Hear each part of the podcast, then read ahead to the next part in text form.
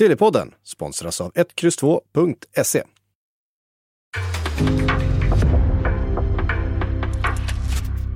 En podcast från Aftonbladet. In the supermarket, you have eggs class 1, class 2, class 3.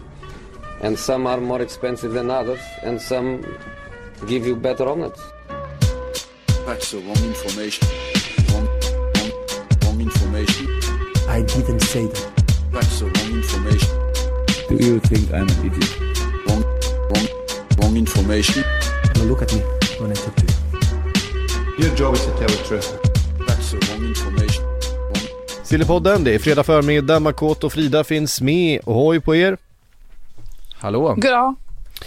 Eh, jag sitter precis här och skickar ut en tweet om att få in lite frågor till eh, dagens avsnitt men vi har, vi har några punkter också som du har satt ihop eh, Makoto, vår silly-samuraj här på Sportbladet nu för tiden. Eh, Det har börjat sätta sig det där uttrycket. Filip Lindfors som myntade det i somras. det gjorde han rätt i. Eh, och vi, vi börjar nere i Italien. Det händer en del grejer där nere. Vi har varit ganska mycket i Italien de här senaste avsnitten. Nu handlar det om Paolo Dybala som eh, inte fanns med från start nu, nu där du faktiskt kommenterade tillsammans med Anna eh, Coppa Italia-matchen mellan Juventus och eh, Inter. Eh, nej, det var Supercoppa till och med. Eh, det var inte Coppa Det var. Supercoppa-finalen där mellan Inter och Juventus. Eh, De kliver in i Coppa Italia nästa vecka och det kan ni såklart också se på Sportbladet när. Juventus och Inter gör. Då har vi fått den reklamen klar också. Eh, nej, men det var ju ett Inter som ja, dominerade spelet, eh, lyckas då besegra Juventus först på förlängning. Men det är ju så att efter det här så slog det ner som lite som en blixt från klar himmel uppgifterna från Argentina och det här är trovärdiga uppgifter ska sägas. Tycksport är ju en av de stora sajterna där i Argentina, de stora nyhetskanalerna och en av deras mer trovärdiga journalister i det här fallet då som rapporterar att Paolo Dybala är arg, förbannad på Juventus och det är ju för att Juventus då ska ha bestämt sig för att i och med hans skadehistorik, i och med hans eh, ganska skrala insatser på sistone och kanske framförallt i och med Juventus svaga ekonomi så har man då valt att sänka det här bud som man i princip var överens om innan för det uppgifterna tidigare har ju sagt att ja men det enda som fattas är kontraktspåskrivning. Jag vet att bland annat det var väl en av dem som har varit väldigt ute och sagt att det är klart, det är klart, det är klart. Det är ju Fabrizio Romano som man, som man mer eller mindre ser som väldigt, väldigt trovärdig. Eh, och det ska väl ha varit klart. Men Juventus ska då ha valt att sänka sitt anbud, vilket då har fått ja, Dybala att rasa helt enkelt och nu är inte han intresserad av att stanna. Eh, sägs det. Sen italienska medierna säger väl att det är lite oklart fortfarande vad som händer.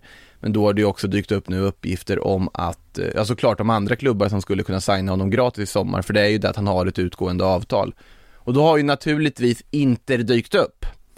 Eh, Inter som ju har Beppe Marotta som sportchef, Beppe Marotta som signade Dybala själv till Palermo, till Juventus när han var där och är ju en mästare på det där med alltså vettiga fritransferövergångar. De har ju redan säkrat André Onana, eh, sägs ju vara ganska långt komna i förhandlingarna med Mattias Ginter från eh, Borussia Mönchengladbach och kanske vill addera Dybala till det. Och om Dybala skulle gå till Inter, nu är det ju väldigt många steg till innan det skulle bli verklighet, men då har vi ju ännu ett tecken på att vi har haft ett rejält tronskifte i Italien och det har vi ändå haft rent sportsligt. Men om Inter skulle plocka Juventus bästa spelare på fri transfer, ja då, då är det verkligen en ovan sits för Juventus. Ja, det är ju, det är ju omvända roller verkligen. Ehm, och det gör ju att man hoppas lite att det händer. Man gillar ju när det rör på sig. Alltså, finns inget som är, finns inget som är så trå, tråkigt som, som stalemate, att det bara är, är, står still. nu har det väl inte pratat jättemycket om dem på sista tid, men jag känner ju spontant att här borde ju Liverpool vara och hugga redan nu. Jag tror att de har, det har pratats länge om att de har varit intresserade och eh, och förhandlade. Jag tror kanske att profilen är inte helt hundra ändå. Han kräver rätt hög lön. Jag vet inte ifall det är lite... Han är ganska gammal Ja, det är lite också. fel ålder tror jag mot vad de tittar på. Jag tror att Liverpool i första hand nu vill fylla på med spelare liksom under 22. Eh, jag tror att det är där man i första hand tittar. Ehm, Under 22. Ja, åtminstone under 25. Vi har ju sett eh, när de har värvat, menar, Diego Jota var 22-23 när de värvade honom. Ehm, Det var ju bara Thiago som var ett undantag egentligen. Ja, och från det satt långt inne i, trots att allt egentligen bara var så alla tyckte bara, men för fan bara, bara hämta honom nu då. Han vill ju gå, Klopp vill ju ha honom. Han kommer gratis, visst det är lite lön, men det är ju fan en toppspelare, men ändå så drog de sig för att ge då ett lite längre kontrakt till en, en spelare i 30-årsåldern. Mm. Eh, Så att eh, den strukturen, och vi vet ju att de är ganska, ganska hårda med sina principer eh, i den sportsliga ledningen hos Liverpool. Så att det, det, det tror jag är den främsta problemet. Alltså jag tror ju mer på att Jared Bowen hittar till Liverpool än att uh, Dybala gör det egentligen. Uh, Bowen som för övrigt är 25 och jag skulle kolla upp lite här också i och med att han ändå Ja. kopplat extra mycket samman här nu på sista tiden. Men eh, alltså jag tror han skulle passa ändå Dybala, sen finns det ju andra, jag, vet, jag såg väl där på Twitter att det flöt förbi Frida, att det var väl en diskussion där om Arsenal va? Ja, precis. Eftersom att eh, i förra avsnittet var det väl så lyfte jag ju att Vlahovic kanske inte är den där spelaren eller strikern, eller han är en striker, men han är kanske inte den nian som länkar upp på det viset som Arteta kanske vill att, eh, att Arsenal ska spela eller så som han vill att de ska spela. Och eh, då var det någon som lyfte lyfte Dubala som eh, ja, en, en potentiell spelare att plocka in istället då för Vlahovic. Men jag ser ju inte riktigt eh, Dubala i den rollen, alltså som en Lacazette-ersättare. För mig är han mer lik Emil Smith Rowe och Martin Ödegaard Mm. och då finns det ju helt plötsligt inte någon riktig funktion för honom ändå i, i Arsenal just nu. Så att därför så lutar det väl mer åt att det ja, i så fall skulle bli Liverpool. Det känns ju lite mer passande i alla fall. Det har väl ryktats lite också om, om Tottenham, föga Mm. förvånande. Ja, Tottenham har ju väldigt mycket rykten var väl förra vintern och så vidare också när de ska varit ut, eller i somras menar jag rättare sagt när det var mycket snack om Tottenham. Men det är som sagt, det är ju inte klart, alltså Juventus kan ju ha försökt dra en rövare och sen nu väljer att nej men vi skojar bara, nu får du det som vi egentligen kom överens om. Det är ju en prestigeförlust för dem att tappa honom och just nu är de i ett läge där de snarare behöver få in offensiva krafter än att bli av med dem. Alltså där, där de visade mot Inter, det var ju inte förvånande att det såg ut som det gjorde, men det var ju så fruktansvärt uddlöst. Eh, och eh, ja, Juventus är ett klart sämre lag än Inter just nu, men jag tycker på något sätt att för ett lag som Juventus får det inte se ut som det gör i ett derby d'Italia. Eh, Pick, ja, inhopp eller på att kalla det, men pigg match av Kulusevski fram till han blev utbytt ska ändå sägas, för fanns ändå ganska positiva intentioner i det han gjorde, det känns som att han ändå spelar till sig ett fortsatt förtroende under våren i alla fall och de kommer absolut inte göra sig av med honom med tanke på Federico Chiesas skada och att han faktiskt verkar ändå leverera. Mm.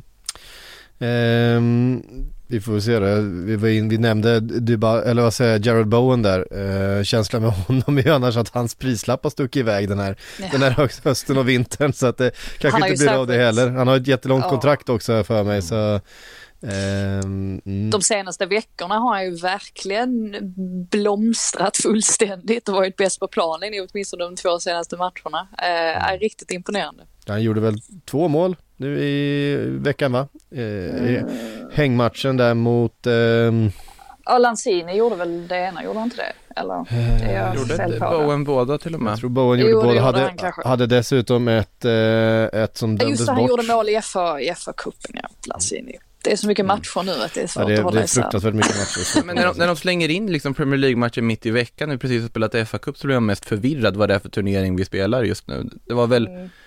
Ligacup igår var det va? Ja, Ja precis så, så då, då, har vi- då har vi fått det överstökat. Eh, vi tar oss vidare därifrån, eh, men eh, Arsenal nämnde vi väl lite kort.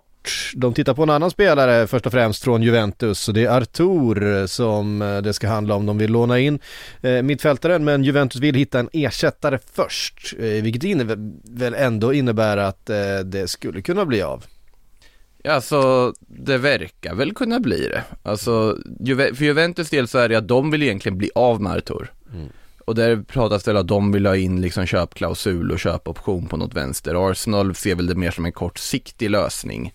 Och något sorts, alltså en liten chansning är det ju sett till hans historik eh, utanför planen och så vidare. Men rent, alltså som spelare så har han ju egenskaperna som skulle kunna tillföra precis det som Arsenal behöver för det här mittfältet. Och det verkar ju ändå som att Arteta vill ha in honom, Artur verkar vilja göra den här flytten. Så att vi får väl se om det materialiseras till någonting. Ja, och inte minst nu efter eh, Granit Xhakas uppvisning här i, i, i mötet med Liverpool så satt ju bland annat Jamie Carragher efter matchen och sa det här att nu, nu måste det vara dags att, att blicka framåt och kanske tänka på att göra sig av med, med Xhaka. För att det, det är ju inget fel på Xhakas inställning och han kan ju vara en en väldigt, väldigt bra fotbollsspelare i sina bästa stunder men kostar lite för mycket när han väl får för sig att kasta sig in i någon form av duell och sådär. Så det är väl inte speciellt konstigt att, ja, i och med Maitland Niles också, att han är på lån till Roma, att de kikar på, på mittfältare och då verkar ju detta vara en, en ganska bra lösning ändå som ändå känns spännande på något sätt. Men det är väl också så att man kanske då primärt vill ha in ett större namn till sommaren. För alltså Bruno Guimaraes har ju pratat väldigt mycket om Lyons brasilianske landslagsman som jag också har kopplat som en av de här potentiella ersättarna Juventus skulle kunna hämta in. Eh, men han blir väl svår att lösa i ett vinterfönster för han skulle ju kosta ganska mycket då. Eh, sen dök det väl upp lite Juri Thielemans eh, rykten där till Arsenal också att det är något sånt, namn man kanske tittar på till sommaren och försöka gå för. Testa Artur nu. Ja precis och det verkar ju som att Jori Tillemans är, är öppen för att lämna. Han har ju inte skrivit på nytt kontrakt än med Leicester och Brendan Rodgers hintade lite här på presskonferensen häromdagen att, att de mycket väl kan kan släppa honom så att det är ju en möjlighet och det vore ju en fantastisk värvning. Jag älskar Jori Tillemans så att det, det hade man välkomnat eh, i så fall om Arsenal hade plockat in honom. Eh, Just att låna in en spelare som det väl blir då att man gör i Arturs fall. Det, det som är bra är ju att då, då kan man ju det blir ju lite som en tryout, att man kan se om man, om man passar in och sådär och sen så skulle han skulle det flyta på bra så finns det väl möjlighet då antar jag att man, att man kan lösa en permanent övergång liksom man gjorde med, med Ö- Ödegård. Men eh, ja, det lär väl hända saker där i, i, i sommar men det verkar ju inte som att de är främmande för att öppna plånboken i alla fall och det är ju positivt för Arsenals del. Verkligen. Eh, mer i England. Vi har en officiell övergång. Lucas Ding klar för eh, Aston Villa. Och eh, är det, klart är det väl inte men det är väl rätt nära i alla fall att eh, El Ghazi då El Ghazi är också officiell. Ja, det är officiell igår, nu också. Igår kväll. Ja, okej.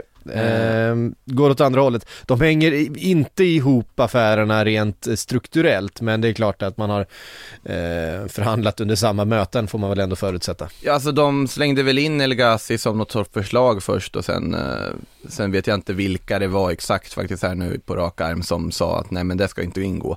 Men Everton ville ju i alla fall ha El Ghazi. Det kan man ju diskutera också, men det är en helt annan, annan fråga. Men att Lucas Digne till Aston Villa så jag minns inte hur mycket vi har avhandlat det här, men det är väldigt tydligt liksom att Aston Villa verkligen bara i det här fönstret pekar på saker, känner att det här verkar roligt, plockar och de tar chanser, som de gjorde med Coutinho, som de gör med Ding. Eh, det är en jättebra värvning och jag tycker att det här, de här två övergångarna Alltså statuerar ju på något sätt att vi har fått ett visst, alltså det är ju ett visst liksom skifte mellan de här två, för Everton har man ändå sett som en klubb som ligger över Aston Villa i hierarkin ganska länge, om man tittar på transferhierarkin.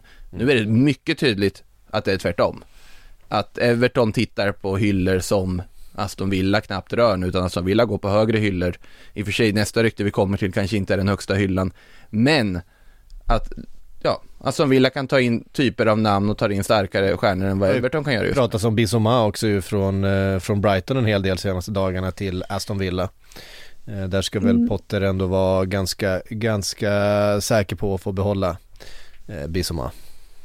Ja, eh, jag tänker där i Aston Villa-fallet så tycker jag nästan det känns som att de har fått ett uppsving eller att de fick ett uppsving när Steven Gerrard kom in. Eh, lite grann som att han, eller det, det är väl klart han är ett större namn än vad Dean Smith är och kan ju således locka till sig större, större spelare.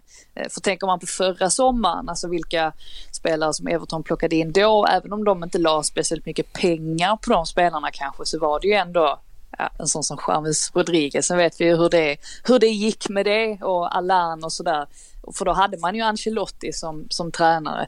Och eh, då återkommer man ju till det här att, alltså själva anledningen till varför Dini lämnar, att Rafa Benitez är tränare. Jag vet inte om ni såg hans post på sociala medier. Eh, väldigt syrlig pik till Benitez i alla fall.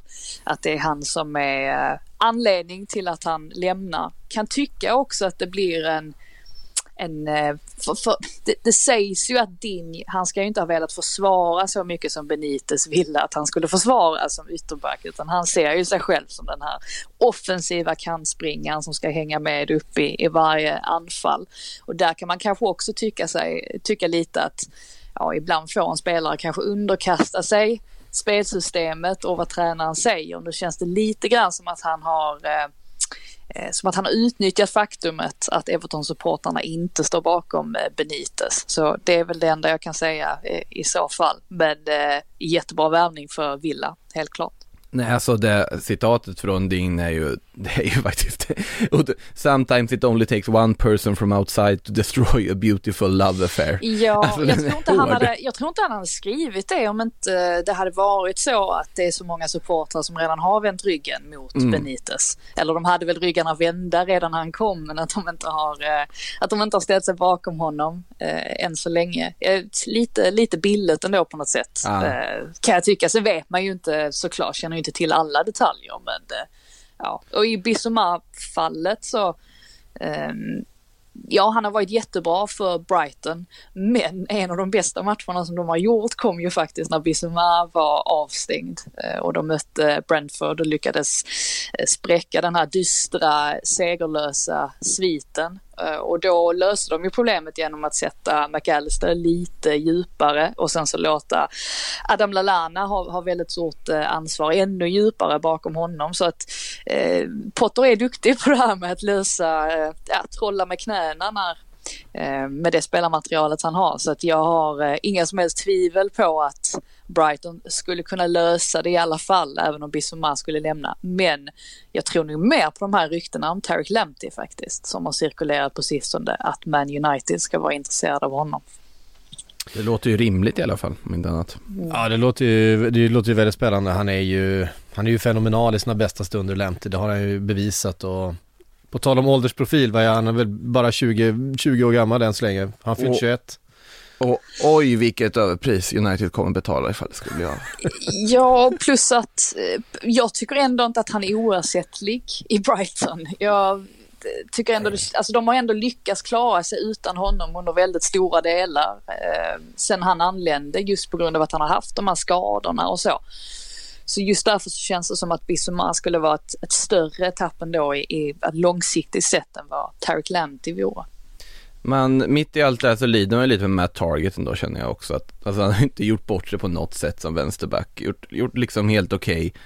Okay. Eh, känns ändå liksom cementerad på sin plats och så bara dyker fjolårets kanske, kanske bästa offensiva vänsterback i ligan upp lite här på chans för att Aston Villa bara såg möjligheten att plocka honom. Ehm. Mm. Jag tycker ändå både han och Matty Cash har tappat på sistone. Att det inte riktigt är samma som ja, men vi såg så, så mycket särskilt förra säsongen. Att det, det är någonting, tycker det finns någonting som hela Aston Villa saknar. Så att det kanske de får här då i och med de här nyförvärven. För de behöver ju verkligen de behöver ha någonting extra, de behöver sudda bort de här slarviga misstagen som ändå uppstod gång på gång mot Man United, även om de kanske var bättre än Man United i den matchen. Så att eh, för att ta sig till nästa nivå, då, ja, de behöver någonting extra. Mm. Frågan är ju om Anwar El Ghazi är det som Everton behöver. Det känns som att Alltså jag vet inte, det känns som att Everton borde kunna handla från andra hyllor. Jag tycker att det är lite så att en spelare som knappt platsar i Villa att Everton plockar in honom här, absolut. Han har säkert egenskaper. Rafa Benitez är ju ganska duktig på det där att hitta spelare man kanske inte förväntar sig ska leverera som kommer in och gör ett gediget jobb. Det är bara att titta på när han plockat in Gray och Townsend som jag tycker ändå har gjort det överlag. Framför, framförallt Gray var ju, ah. har ju överraskat verkligen. Eh, Townsend tycker jag har hållit en ganska hög nivå, liksom en, en, en bra Premier League-nivå mm. under hela sin karriär. Där visste man ju att man, man kommer få eh, en del bra, bra eh, prestationer. Han är ju väldigt bra på att hitta den typen av spelare. Det var ju trots allt Benitez som en gång i tiden i Real Madrid när Florentino Perez sa nu ska du få köpa vad du vill liksom, vad vill du ha för något? Lucas Vasquez sa han och så plockade de tillbaka honom, han är kvar fortfarande och, och gör liksom, man vet precis vad man får. Var väl också ganska eh, central i att plocka in Casemiro i den, roll, i, i den rollen han har nu. Det var Där han. Har han också stått där sen, sen Benitez plockade in honom? Ja, där, där har ju Zidane fått mycket cred, men där ska Benitez ha enormt mycket cred för att Casemiro är den han är idag, så att eh, han kan ju sina grejer Rafa Benitez, Ja, det är men, klart han kan. men ja, jag tycker ändå att El Ghazi, ja, det, blir, det är ingenting som man känner, oh nu ska det vända för, för Everton den här säsongen. Nej, Benites, Benites stora, stora problem som tränare är att han inte är någon psykolog. Han är inte bra på att hantera spelare som vill olika saker. När det blir, eh, när det blåser snålt och det går emot, då är han ju inte eh, den där klippan att hålla sig fast vid. Eh, De tränar på att pricka ribban på träning så att Cristiano Ronaldo blir förbannad för att vi ska ju träna på att pricka mål och inte träna på att missa mål. Ja. Ehm, till exempel. Ehm, vi tar oss vidare då. Intressant ändå om Terry Lamptey skulle hamna i Manchester United. Då sitter man där med en eh, Van Bissaka som ändå kostade en halv miljard. Tarik Eh, Lamptey som också lär kosta en halv miljard. Ehm, på bänken eller hur man nu väljer att göra eh, i sådana fall. Eh, lite mer Aston Villa har vi kvar. Robin Olsen uppges vara på väg. På Mm. ja. Och det verkar ju bli, bli av eller ja, alltså Sheffield United verkar ju inte gråta floder över att eh, möjligtvis bli av med honom. Han har ju varit väldigt upp och ner faktiskt eh, tyvärr sen han eh, kom dit och eh, Paul Heckingbottom, tränaren här, sa ju häromdagen att det är mycket möjligt att någonting händer även om det inte finns något att rapportera i nuläget så vi får väl se om det blir Aston Villa eller om han går tillbaka till Roma eller vad som, vad som sker. Han är ju jämt i limbo alltså, Robin Olsen. Ja. Det är- Ja, Ja, men det är det, trist. det är otroligt liksom man lider lite med honom att han går ju till Sheffield verkligen för att då var det ju primärt verkligen speltid, speltid, speltid. Du väljer att gå till Championship, till en klubb för att du vet att då får du mycket matcher och så vidare. Så får han ju skadeproblem och West Fotheringham gör det bra när han får komma in istället och så blir det en sån här situation igen. Eh, Aston Villa, ja, där har man ju Emi Martinez. Det är ju Emi Martinez som kommer vara första valet och Olsen kommer ju in som någon sorts komplement. Det blir ju som i Everton ju. Ehm, där han var tvåa bakom Pickford och sen får han ta sina chanser. Ehm, men det är klart att. Martinez är ohotad i detta just nu. Ja, det är väl nästan en ännu värre situation för i Everton kunde man ändå argumentera för att Olsen skulle gå före Pickford i vissa situationer. Eh, Emi Martinez är väldigt svårt att argumentera mot att han ska stå i Aston Villa-målet. Så att, eh, jag är väl inte helt övertygad om, om det här, om vi säger så. Nej. Eh, nej men det kan ju vara helt enkelt vara så att det är svårt för, för Robin Olsen just nu att hitta en första spaden någonstans eh, i, en, i en liga som liksom i närheten motsvarar hans eh, löneanspråk och så vidare. Eh, det, det, det kan nog bara vara att bita i det sura äpplet då. Ehm, för några dagar sedan så var det någon som nämnde Chris Wood till Newcastle. Ja, min spontana reaktion var att skratta rakt ut. Eh, 14 timmar senare så var han klar.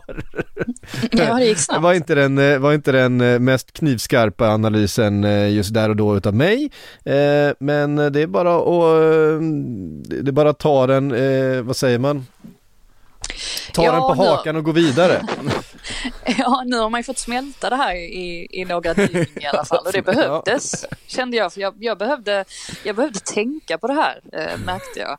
För min första tanke var att vilket svin han är som lämnar Burnley för Newcastle mitt i brinnande bottenstrid.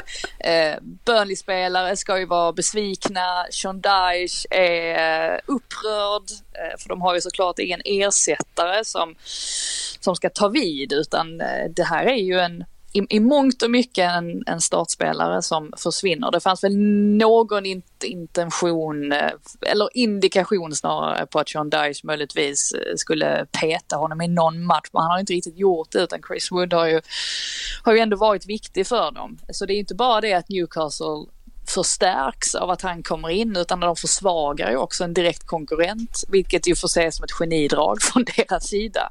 Och den här utköpsklausulen då på 25 miljoner, ja är man Newcastle och man inte får någon annan spelare, att man lyckas inte locka till sig någon annan spelare, då är kanske detta den bästa lösningen. Och om man ska vara helt ärlig, Chris Wood Han närmar sig 30-strecket väl. Han är väl inte 30 än. Ska väl fylla. Um, och detta kan vara hans sista stora kontrakt. Så på det sättet så har man ju också förståelse för att han kanske tar chansen nu och, och tjäna lite cash innan han eh, måste avsluta karriären och sådär. Så att ju, ju mer jag tänker på det desto mer logiskt känns det även om det vid första anblick förstås ser, ser galet ut med, med så mycket pengar och en spelare som då går till en direkt konkurrent på, i bottenstriden på det sättet. Han, han har visst fyllt 30 för en månad sedan, men Ja, oavsett, oavsett så är det ju, jag håller ju med, jag tycker det här är jättesmart av Newcastle. Alltså 25 miljoner pund låter jättemycket, det är för en sån spelare, det är ett överpris. Det var ju som Chris Wood själv sa, jag trodde aldrig någon skulle betala den där utköpsklausulen. Han var helt chockad. Det, det, måste, det måste ju finnas en, en koppling mellan att Kieran Trippiers agent, eh, eller att de delar agent då, Ja. Wood och Trippier. Eh, den, den agenten måste ju ha hintat om att det fanns en utköpsklausul som skulle kunna aktiveras. Så det. råder väl lite sådär spekulationer kring om det, om det är tillåtet, för det är ändå lite känsligt med utköpsklausuler. Man får ju inte lov att berätta det hur som helst, vad som Nej. står i, i kontrakt. Så att vi får se om det kommer att bli några komplikationer eh, Mm. av det. Men är det andra regler i England där, att de, Ja. de är hemlighetshållna? För Spanien är de ju liksom officiella på... Ja, nej det, är- det, det är helt annorlunda. Minns ju situationen med Arsenal och Suarez. När Arsenal hade fått då höra att eh, det fanns en utköpsklausul på Suarez, vilket det gjorde. Vilket det gjorde. Och de sa vi lägger en krona över.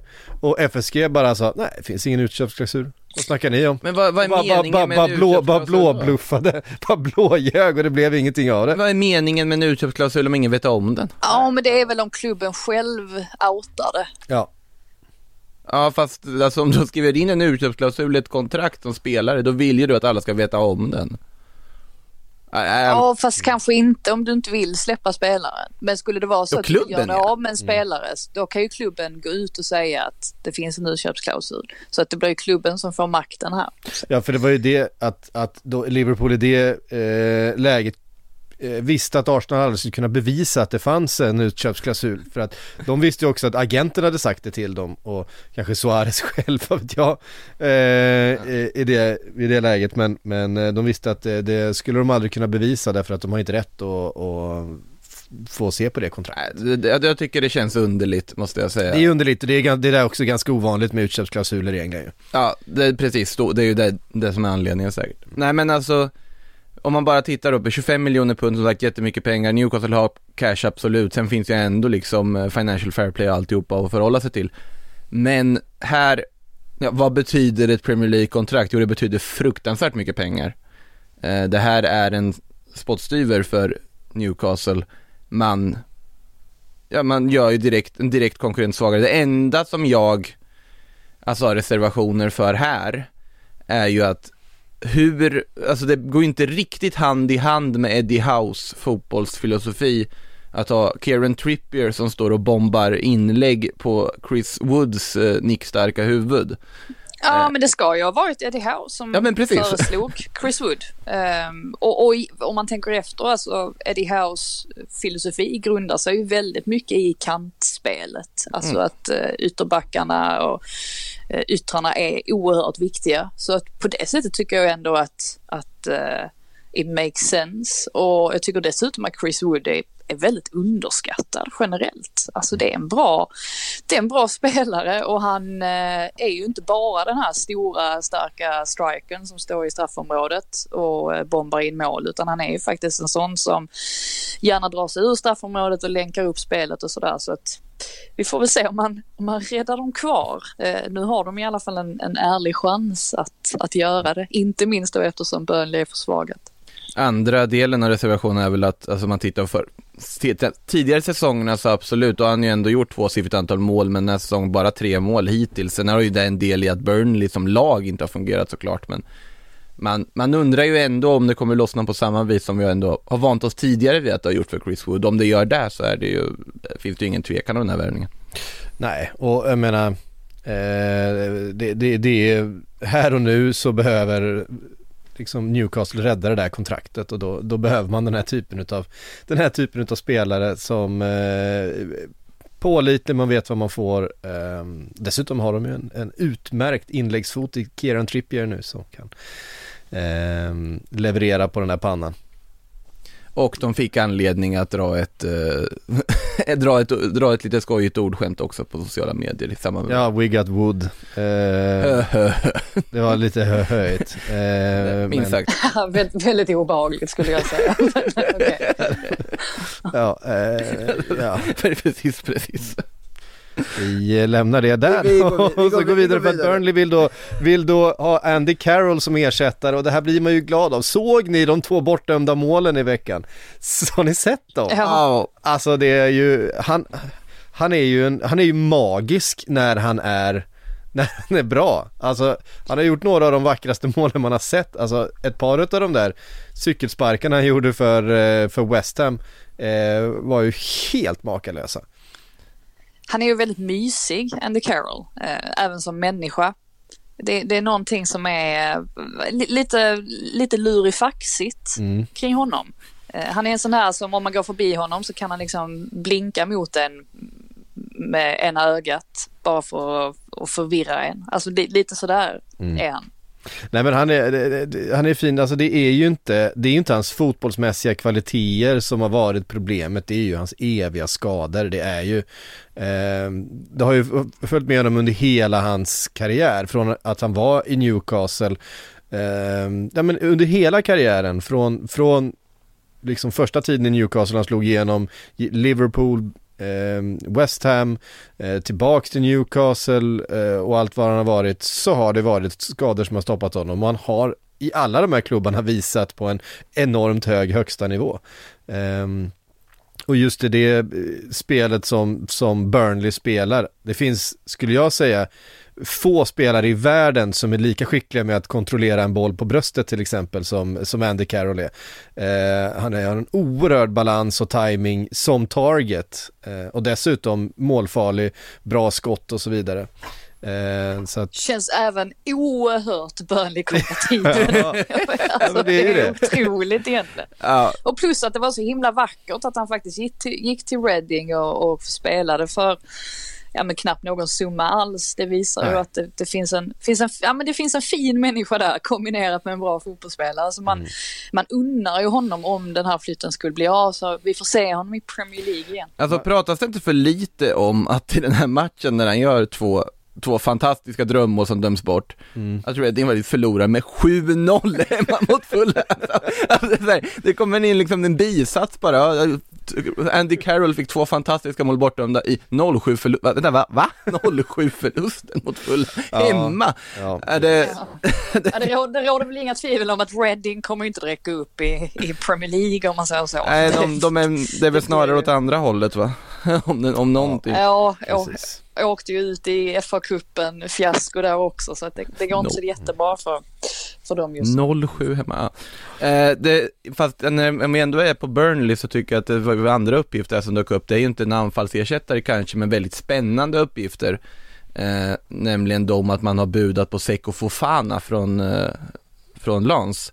Har ju varit alldeles, alldeles strålande i Vorianen på mittfältet där, eh, gjort eh, otroligt bra ifrån sig och det känns som det här är ju nästan en för bra spelare för att Burnley ska vara aktuella för, men det är ju det, som sagt, Premier League Ja, är men ju... de lyckades ja. plocka jag lyckades ju plocka Cornet och jag tänker att han är ju Exakt. inte han är kanske inte heller den första spelaren där man tänker att eh, om han ska dra på sig en Burnley-tröja. Men han har ju bevisligen varit väldigt bra. Är ju iväg på Afrikanska mästerskapen nu dock ju. Så att eh, tvingas ju klara sig utan honom tyvärr. Men han men- är ju otroligt fin i alla fall. Mm. Nej, Fofana är ju typen som kan, liksom en kandidat för att vara i årets lag sett till vad han har gjort hittills. Så att det, ja, men alltså såklart, nu är ju Premier League har ju den statusen att även en klubb som Burnley kan gå in och plocka en så pass bra spelare från ligan, absolut. Men om man skulle ta den i hamn, ja då tycker jag det är en jättespännande värvning. Eh, ska ändå sägas just med eh, Andy Carroll att han eh, enligt den statistiken jag kan eh, hitta i alla fall eh, inte har varit speciellt skadad den senaste tiden. Kanske har, har eh, hittat en eh, Men det är väl den där gamla, vad heter det, alltså produktbeskrivningen som ligger kvar då på något sätt på honom. Ja, nej men alltså att han är skadebenägen då är det ju ingen tvekan om men han har liksom varit skadefri i alla fall under en stor del av den här säsongen. Ehm, och ehm, eh, det talar ju ändå för att Burnley skulle kunna ha nytta av honom eh, här och nu så att säga. Det är ju alltid det. Det finns ju alltid ett eh, Eh, jag minns när Liverpool köpte honom för vad man tyckte då var en helt enorm summa. Det var 35 miljoner pund. Eh, en av de dyraste övergångarna någonsin och då, då kom han ju skadad. Och sen var han liksom småskadad under hela sin, hela sin tid där. Eh, till och från. Men eh, när han var som bäst, då sjöng engels de engelska supportrarna till Zlatan Ibrahimovic, You're just a shit Andy Carroll. Eh, det hoppas att ni kommer ihåg. That's the wrong information. Sponsras eh, även den här veckan utav 1X2.se och även den här veckan så har vi med oss Andreas Nord. Hur mår du? Jag mår bara bra Patrik, hur är det själv? Jo, det är, det är utmärkt. Det är ju fredag, helg på ingång med fullt med fotboll och, eh, och allt möjligt. Eh, Jag vet att ni har lite grejer man kan följa eh, er. Vi har pratat om det tidigare, er Twitch-kanal. Vad, vad är det man kan hitta där och Ja, när? precis. Man kan alltså gå in på twitch.tv slash 1X2SC. Sänder vi live flera gånger i veckan. Tisdagar och torsdagar snackar vi mycket hockey, men på lördagar, det är liksom våran stora sändning kan man säga. Då är det Stryktipset, vi snackar fotboll och vad som händer under helgen. Så den vill jag verkligen rekommendera och där, den börjar alltså då 12.00. Mm. Där har ni det, helgtipset från 1X2.se. In och kolla Twitch-sändningarna inför Stryket och all fotboll. Och så hittar ni såklart eh, speltips och rek. Så in på 1X2.se. That's the wrong information. AC Milan är på mittbacksjakt och de vill värva Erik Bajy. Och varför Manchester United just här och nu skulle gå med på det, det kan jag inte riktigt se. Eh, De har väl inte bestämt sig om de ska gå med på det eller inte, det är väl lite det. Men alltså, de måste ju ha kvar några mittbackar. Alltså nu är det ju liksom eh, det är, inte så att, det är inte så att de har haft ett överflöd den här säsongen. Det har ju varit ganska, ganska skralt med det. Eh, och tappar man Bajy så, då är det ju bara tre kvar egentligen. Nej, det finns väl ingen anledning för dem egentligen, men det beror väl lite på vad Milan erbjuder och så vidare. Det ska ju vara, alltså det är väldigt, väldigt många mittbacksnamn som kopplats till Milan. Eh, för att de, det där har de ju varit tydliga med, de kommer värva någon. Sen får vi se vad det slutar i. Jag tror inte det slutar i Erik Bailly. Men det är ju i sånt fall om United vill göra plats på något sätt och Bailly själv vill dra. Och jag tror inte Ragnik vill ha spelare som verkligen rakt ut inte vill vara kvar. Så det beror ju lite på det också. Att det är ju svårt att hålla en så pass bra spelare nöjd om inte den spelaren får så mycket speltid. Så enkelt är det ju. Men med tanke på skadehistoriken på Varann, Maguire, Lindelöf. Om man bara tittar rent krast på det så såklart att det är onödigt för United att släppa honom. Mm. Eh, Bajé har ju inte varit nöjd för väldigt länge ju, eh, får man säga. Han har ju ändå vädrat den, den, det missnöjet ganska öppet också. Och nu har de ju Phil Jones, så vem behöver Bajé? Just Bara det, Phil Jones är ju eh, tillbaks. Phil istället. Så.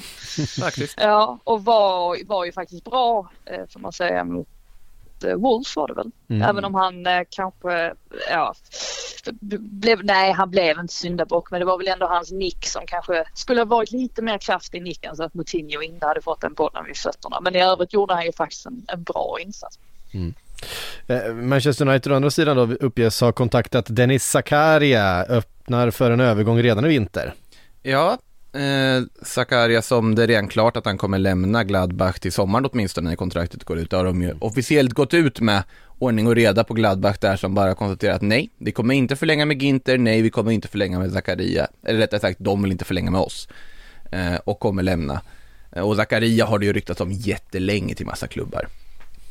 Eh, och då är det ju fortfarande massa klubbar som kopplas till honom, men det sägs ju i tyska uppgifter då det både Både Sport Bild och Sport 1 eller Sport eh, 1 blir det väl i sånt fall på tyska eh, Sägs ju då ska säga att United kan tänka sig att värva honom redan nu i vinter och betala pengar till Gladbach. De skulle dock inte ha kontaktat Gladbach utan hittills är det bara diskussioner med Ragnik, United-ledning och eh, agenter till Zakaria. Eh, och då primärt för sommaren, men att United kan tänka sig betala en summa för att få honom direkt. Eh, och det hade väl inte varit en dålig värvning. Jätteduktig tvåvägs mittfältare som man bara har väntat på ska ta klivet till Premier League för att se vad han skulle kunna uträtta där. Eh, sen får vi se om det, är, det här blir någonting i vinter eller om det snarare är till sommar när alla då kommer jaga honom eller inte. Men United ska i alla fall vara villiga att göra det nu sägs det. Ehm, Corona-Jesus. Je- Jesus Corona eh, är i princip klar för Sevilla. Ja, eh, Jesus Tecatito Corona, han har ju kört det här smeknamnet på sistone, jag undrar varför. eh, han eh, har ju utgående kontrakt med Porto, har ju också varit en sån där den mexikanska yttern, tekniskt skicklig, som bara den ryktas i andra klubbar också. Det här känns så otroligt mycket Sevilla, det känns så otroligt mycket Monchi, att de plockar honom ett halvår kvar på kontraktet, de betalar enligt uppgifter 3 miljoner euro, vilket är en struntsumma för en sån spelare. Men Porto känner jag, vi kommer tappa honom gratis annars, vi tar pengarna. Han har inte varit jättebra under hösten. Så att vi har råd med det här, vi får en liten extra boost ekonomiskt. Sevilla får med knappt någon risk en spelare som antingen kommer att göra det jättebra och vara en självklar del av det där liksom offensiva mittfältet där på kanten. Eller så kommer det bli en flopp som de lånar ut till typ Cadiz om ett år. Eh, för att han inte funkar i La Liga. Men oavsett har de tagit väldigt liten risk för en spelare med väldigt hög uppsida. Så att den, den verkar ju vara i princip klar i alla fall. Eh, vi, eh, vi dundrar vidare. Eh, John Guidetti. Det här är kul ju. Ja, eh, det är verkligen kul faktiskt. För nu, det har ju pratats om John Guidettis framtid jättemycket. Eh, och då kom det ju uppgifter här nyligen i spanska Cadena Ser, pålitlig radiostation i sammanhanget. Eh, mycket radiostationer man jobbar i Spanien för övrigt. Men där, det är tydligt att Alaves vill låna ut honom under resterande kontraktstid. Han har ju sex månader kvar av kontraktet tills han går, kan gå på, som fri transfer. Kommer gå som fri transfer. Alaves kommer ju, lär ju inte vilja förlänga det här kontraktet sett till att han är en, en av de mest bäst betalda i klubben. Han är klubbens genom tiderna dyraste värvning alltjämt, men har ju inte riktigt lyckats. Eh, det är snarare så att nu- vill de ju signa Joselu och bli klubbens bäst betalde spelare genom tiderna. Det kan man också fråga sig till varför. Men i alla fall, John Guidetti öppnar för lån och då har ju de spanska uppgifterna sagt att de som har kontaktat Alaves är AIK. Både i somras, även nu i vinter och att det ska finnas förhandlingar där. Så det är ju jättespännande att se att det här John Guidetti i AIK-spåret, det är ju inte nytt direkt. Eh, de ryktena, men nu verkar det faktiskt på något vis, det verkar i alla fall finnas någon form av förhandling. Det verkar vara så att AIK tydligt har annonserat intresse till Alaves, om man ska tro de spanska uppgifterna. Ehm, så det är ju spännande, för man hade ju velat se honom i Allsvenskan, se vad han kan göra och om han kan lyfta. Ja men verkligen, det är en win-win situation känns det ju lite grann. Det känns som att förhoppningsvis skulle AIK vinna på det. Eh, Guidetti skulle kunna få sin, sitt uppsving i karriären. Och för att dra en gammal, gammal klyscha, det är ju faktiskt bra för svensk fotboll. De behöver ju, allsvenskan behöver lite, lite affischnamn. Och det är ju verkligen John Guidetti. Enda, enda kruxet är väl det här klippet som har börjat florera där han sitter och sjunger Baj- Bajen-sånger eller vad är det? Det är Ja men, alltid ja, men, någonting. men det har ju varit, alltså Twitter just nu i alla fall om man liksom, Stockholms Twitter har det varit väldigt mycket hit om att han är egentligen Hammarbyare, han är egentligen Djurgårdare, han är egentligen AIK. Alltså, Alltså, Sto- folk- Stockholm, folk måste- Stockholms fotbols-Twitter är Ja. också det osundaste stället Ja. på hela internet skulle jag vilja Folk påstå. måste ta ett djupt andetag ibland och försöka rensa tankarna innan man twittrar. Ja, Det är väl, eh, ja det dyker, det, det här är väl motsvarigheten till Arsenal-tröjan som man alltid ser alla spelare som signar för Tottenham och eh, alla andra klubbar i. Eh, det, det, jag, jag tycker väl att det bara ska ta, eh, man får ta det med en otroligt stor nypa salt och vara glad om, om Guidetti kommer till ens klubb. Sen tycker jag det är en viktig aspekt också här som man själv kan känna igen sig Att sjunga med i en fotbollsramsa betyder inte att du håller på det här laget. Tycker jag också är en viktig aspekt, att det är lätt att nynna med i saker oavsett. Eh, men alltså i det här fallet, ja, det är ju, ha- halva Twitter känner ju tydligen någon som känner Guidetti i olika sammanhang och har hört saker i alla fall. Men alltså bara han kom, oavsett vart han hamnar, bara han kommer tillbaka till, all, till svensk fotboll, han har ju inte liksom, eftersom han gick så tidigt till City så har vi inte fått se honom riktigt på den scenen. Det har varit väldigt spännande att se det. Det enda kruxet här, Ja. Eh, Jag skulle bara tänker för att det finns ju ändå ett frågetecken kring hans status Mm. men känner väl ändå att alltså, just ett hopp ner till allsvenskan brukar oftast vara ganska bra för de här spelarna. Att, de, eh, eh, att, att det faktiskt märks att de har kvaliteter i sig. Så Mm. att förhoppningsvis för, för Guidettis del så blir det så för honom här. Det är ju så att, alltså han har ju blivit gått från att vara en liksom målspruta som han var i yngre dagar till att bli någon sorts mer, jag inte, man ska kalla det Johan Elmander typ, men alltså så här, liksom hårt arbetande anfallare, en sån här nyttig anfallare. lite nästan såhär Jonathan Walters-varning över det i hur han agerar, liksom, jag kanske var elak rent för Nej, jag, jag gillar Jonathan. Ja, ja, jag tycker väl han är ganska begränsad, men han har sina, sina fördelar. Um, men problemet här är väl att John Guidetti som sagt sitter på lönen och Alaves primära mål här, det är ju att bli av med lönekostnaden. Det är därför de vill låna ut honom. De vill bara stänka löneposterna för att de har ju ett lönetak att förhålla sig till precis som alla andra klubbar i La Liga för att göra plats för annat och så vidare och kanske göra plats då möjligtvis för det här nya Joselu-kontraktet man vill signa för att behålla honom.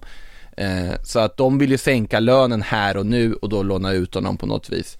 Så att vi får se om de lyckas med det, men det verkar ju som att Alaves i alla fall har det väldigt tydligt att de vill bli av med John Guidetti i det här januarifönstret. Mm. Eh, dagens Japan, eh, Makoto. Det måste finnas en sån när du gör körschema, eller hur? Ja, det gör jag ju hela tiden också. Ja, exakt. Så att, så är det. Eh, världens äldste fotbollsspelare fortsätter karriären, tycker jag ändå värt att nämna. King Kazu, Kazuyoshi Miura. Eh, fyller 55 i februari. Eh, har ju spelat, blev ju 54 år gammal och 12, ja, 54 år och 12 dagar gammal så blev han eh, äldst någonsin när han hoppade in då i J-League, i högsta ligan där för sitt Yokohama, som han har varit i sedan 2005 för övrigt. Eh, nu dock så har Yokohama åkt ur och han väljer då att lämna klubben och det här är det vackra i det hela. Han går på lån. Alltså han går alltså på lån till division 4, eller fjärde divisionsklubben Suzuka Point Getters, där hans, trä, där hans bror är tränare och förlänger sin karriär ytterligare en sväng. Och eh, han gjorde alltså sin första A-lags A-lagssäsong 1986 i Santos. Så han är äldre än Paris Saint-Germain som klubb. Och spelar fortfarande och det tycker jag är värt att uppmärksamma även om det såklart är ett enormt PR-jippo att han liksom är hela det här världens äldsta fotbollsspelare. Han presenterades ju den 11 januari klockan 11.11 11 för att hylla hans tröj nummer 11 för det har blivit standard att han förlänger sina kontrakt och de presenteras just vid den tidpunkten. Så King Kazu fortsätter ett tag till. Mm. Ehm, bra, vi har fått in en hel del frågor också som vi ska försöka svara på några utav i alla fall. Eh, först från Kevin Bader, vår, eh, vår eh, tyske vän. Eh, Syle sägs ha tackat nej till Newcastle. Stor chock. Eh, han vill spela i en klubb som Han vill spela i en klubb som spelar eh, Champions League och slåss om titlar. Enligt eh, Bildt ska Barca vara intresserade eh, av tysken men försvararen själv sägs helst vilja spela i England. Vilken klubb skulle ni vilja se den 195 cm långa försvararen spela i?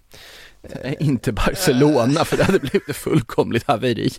det hade bara gått, nej men, alltså. Nej, men det är ju, alltså, Chelsea behöver ju mittbackar eh, till sommaren så är det ju när... Eh... Sile i en trebacks.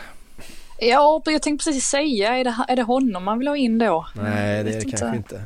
Men han har väl i och för sig spelat en del högerback, ja. tänker jag. Så att han borde väl kunna spela i en trebackslinje, det är väl inte så det är väl inte så, det är väl inte sån stor skillnad ändå. Ja men en, ja, nej precis det borde han ju kunna göra egentligen men om man, ska, om man ska spela högerback så kan han väl ersätta Tarek Lamptey så har vi Dan Burn och, Sile på ja. varsin kant.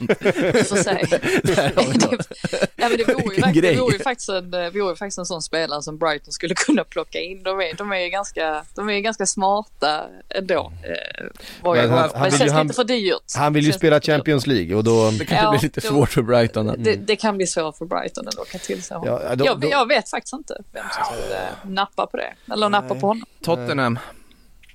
Ja, det är samma sak igen där. ja men alltså, slåss om, alltså det är ju ändå en toppklubb. Han får ju sätta sina liksom eh, mål någorlunda rimliga också. Det är inte som att Barcelona slåss och spelar i CL och slåss om titlar just nu. Nej. Eh, nej, han har ju också tackat nej till Barcelona. Nej, det, det, har han inte gjort.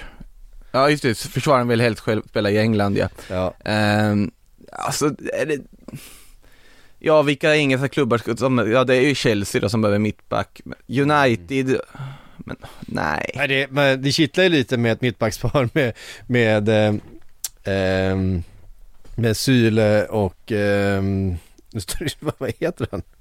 Va, vad tänker du på nu? I Manchester United?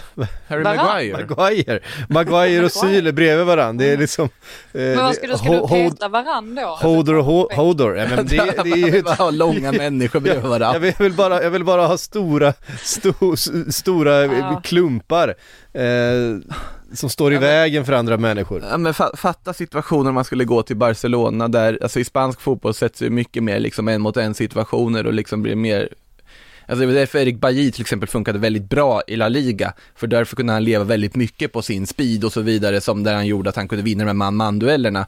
När du sitter i ett mer ordnat försvarsspel i, i England så är det en annan, andra situationer du ställs inför.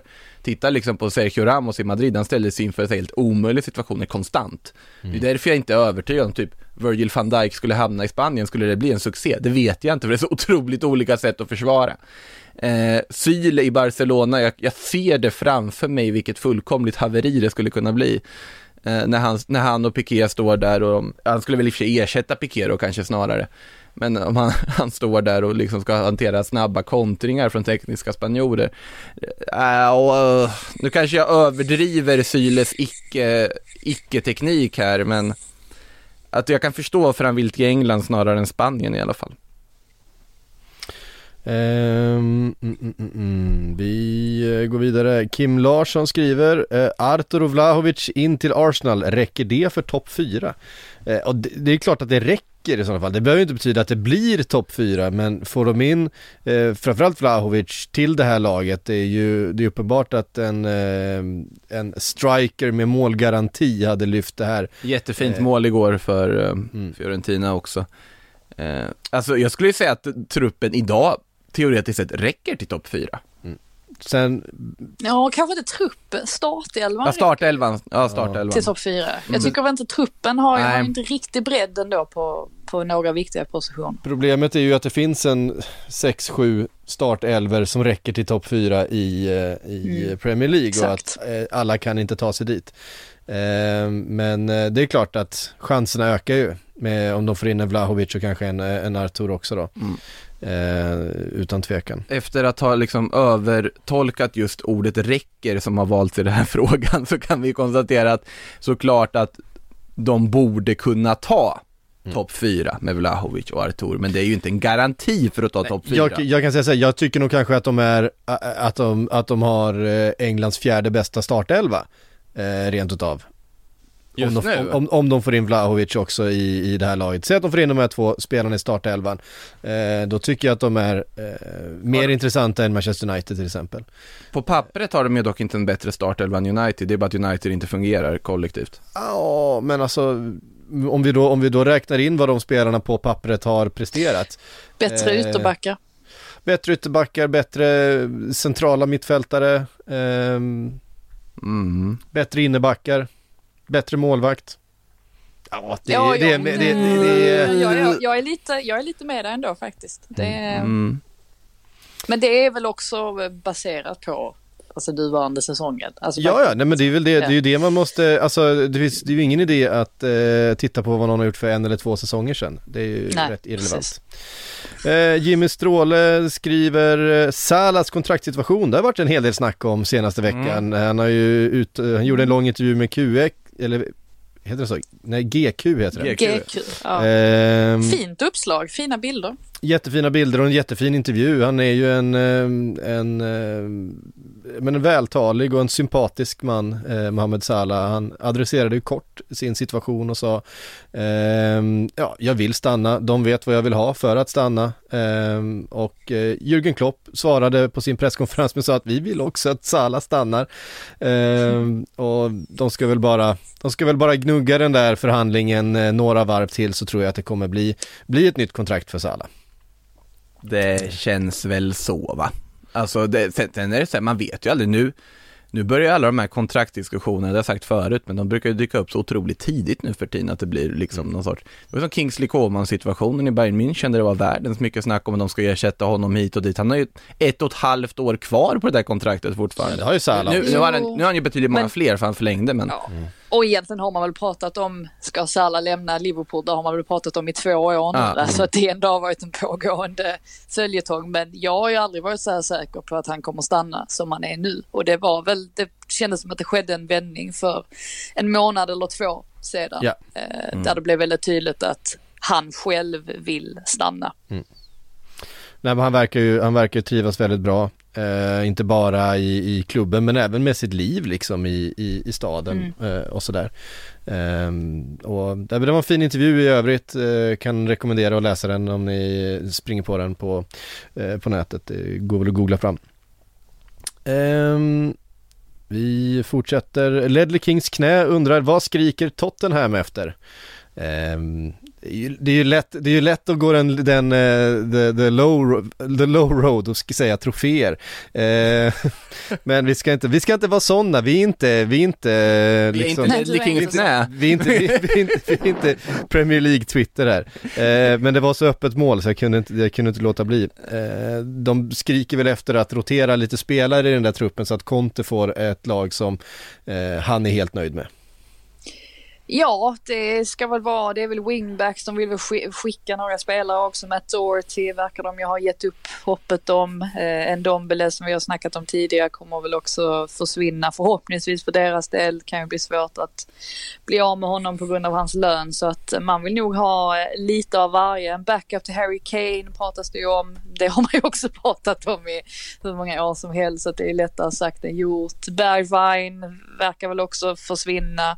De har inte gjort många bra värvningar de senaste åren får man ändå konstatera Tottenham. De har ju gått bet ganska, ganska många gånger där väl en Dombele får eh, ta titeln som eh, det värsta köpet sett till vad han kostade och att han ju inte har bidragit med så himla mycket. Det är lite upp till bevis för Paratici i det här fönstret ändå att se vad han kan lösa. Alltså, han gjorde ju ganska mycket i somras. Men där har jag haft lite otur också på att Christian Romero har haft skadan han har haft och har varit många spelare som inte, Emerson har ju ifrågasatts mer än vad jag tycker att han egentligen borde måste jag säga. Jag tycker att han fått oförs- nästan lite oförtjänt mycket, alltså syndabockstämpel över sig. Eh, Även om han såklart inte varit jättebra och inläggen har lämnat en hel del att önska. Så- Men han har väl ingen, han har ju inte någon direkt spetskvalitet. Det är väl det enda jag stör mig på lite grann med honom. Alltså att hans, hans leverans har ju varit bra i, i vissa matcher men i andra så är det alldeles, alldeles för dåligt. Och i Contes system så är ju wingbacksen, de är ju väldigt viktiga ju. Då är det ju viktigt att man har spelare där som faktiskt kan skicka in bollen. Och det har han ju inte kunnat i vissa matcher. Watford-matchen var väl ett sånt tydligt exempel där det var alldeles för dålig kvalitet. Ehm, nu ska jag testa lite här. Eh, Elsa Alm skriver, vem blir Blåvitts målvakt? Eh, eh, Det prat- Påminn påminn om det, disco har inte börjat här än. Ja men det pratades ju om han Genoa-målvakten, Adrian Semper, som, eh, det var väl till och med vi som skrev om det, om jag inte är helt ute och cyklar här nu också, men han blir det ju inte i och med att han plötsligt nu ska spela i Genoa. Han spelade ju igår för, för Genoa mot Milan, gjorde det jättebra faktiskt, måste sägas, även om det blev en förlust för dem till slut. Eh, eh, kroaten då, Adrian Semper, det, det känns ju när man såg honom där att det hade ju varit kul för Blåvitt att få in honom. Oskar Linnér. Nej, men, men, Herregud. det hade inte gått. Nej, det hade inte Men gått. var det inte, var det, det är ju som när jag skickade Harry Kane till Arsenal. Eh, men var det inte Pontus Dahlberg det pratas om också här om att eh, han ska dyka upp på radarn, såg väl att han har börjat följa Blåvitt på Instagram igen eller vad det var. kanske det, det, är kanske Har det han de inte är gjort ute det efter. tidigare? Ja, tydligen har han slutat följa dem, oklart varför. Ja. Eh, Jag, tror, jag trodde han skulle på, um, han ska vara på lån till Gillingham eller någonting sånt, tror jag. ja, jag ser här att det kom någon nyhet här också nyligen om att det kan vara, kan vara Gillingham, sa du det? Ja. Ja, det kom här faktiskt eh, så sent som bara för eh, några minuter sedan om att, eh, vi ska se här. Ja, det är från våra, våra kollegor eller antagonister beroende på hur man ser det på Expressen som rapporterar att det inte blir någon återkomst i Blåvitt. Eh, att han är detaljer från just, ja, Gillingham. Ja. Ehm, Så ja, vi vet inte vem som står i mål i Blåvitt nästa säsong kan vi konstatera. Nej, så är det.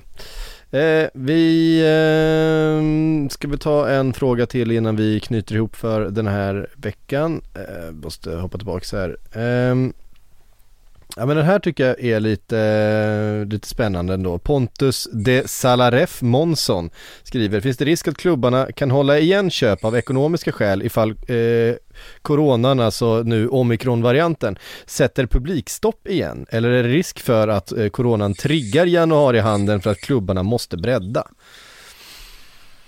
Det är... det här hur kommer det hur- inte bli något publikstopp. det blir inte det inte Frida, är du säker på det? Nej, ja, det är ju bara, det är bara Sverige nu som har eh, Italien. restriktioner känns det som.